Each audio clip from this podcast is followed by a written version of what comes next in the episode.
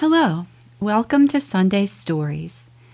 My name is Deacon Lorena, and I love to share good stories with you. Last night I looked out the window and saw a bright star. Twinkle, twinkle, little star, I sang to myself.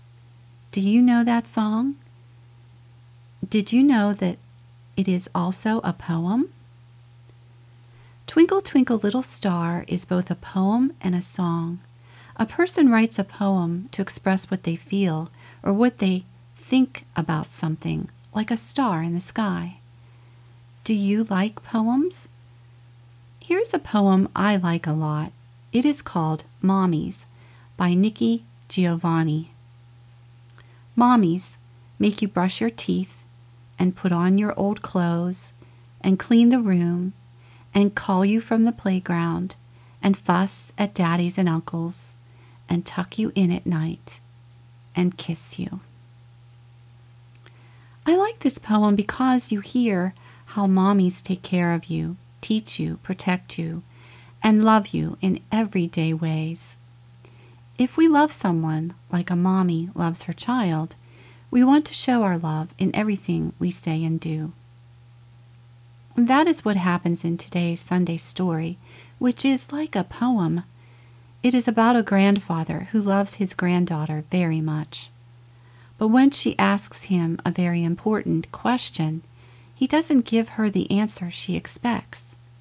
Instead, he gives her something more, much more. Let's listen to today's Sunday story. Where Are You From? by Yamile Saied Mendez. Where are you from? They ask. Is your mom from here? Is your dad from there? They ask. I am from here, from today, same as everyone else, I say. No, where are you really from? They insist. I ask Abuelo because he knows everything, and like me, he looks like he doesn't belong. Where am I from? Abuelo thinks. His eyes squint, like he's looking inside his heart for an answer. You come from the Pampas, the open free land, he says. You're from the gaucho, brave and strong from the brown river that cleans and feeds the land that gives us the grain for our bread, the milk from the cows. You're from mountains so high they tickle Senor Cielo's belly, where the condor roosts his family and the jaguar prowls the night. But you're also from the warm blue oceans the copper warriors tried to tame, and the elegant palm trees stretch their fingers to caress. You're from hurricanes and dark storms, and a tiny singing frog that calls the island people home when the sun goes to sleep. From this land where our ancestors built a home for all, even when they were in chains because of the color of their skin. You're from the grandmothers who search for their grandchildren waiting always waiting in a plaza, their white handkerchiefs wrapping the sorrow of their thoughts. You come from the sunshine that lights our path in this world and the rain that washes away our mistakes. But, Abuelo, I ask, where am I really from? Abuelo laughs. You want a place? He points to his heart. You're from here, from my love and the love of all those before us, from those who dreamed of you because of a song sung under the Southern Cross, or the words in a book written under the light of the North Star. You are from all of us. I am. Where do you think the little girl is from? She asks her grandfather where am I from? And the little girl expects him to give her the name of a place.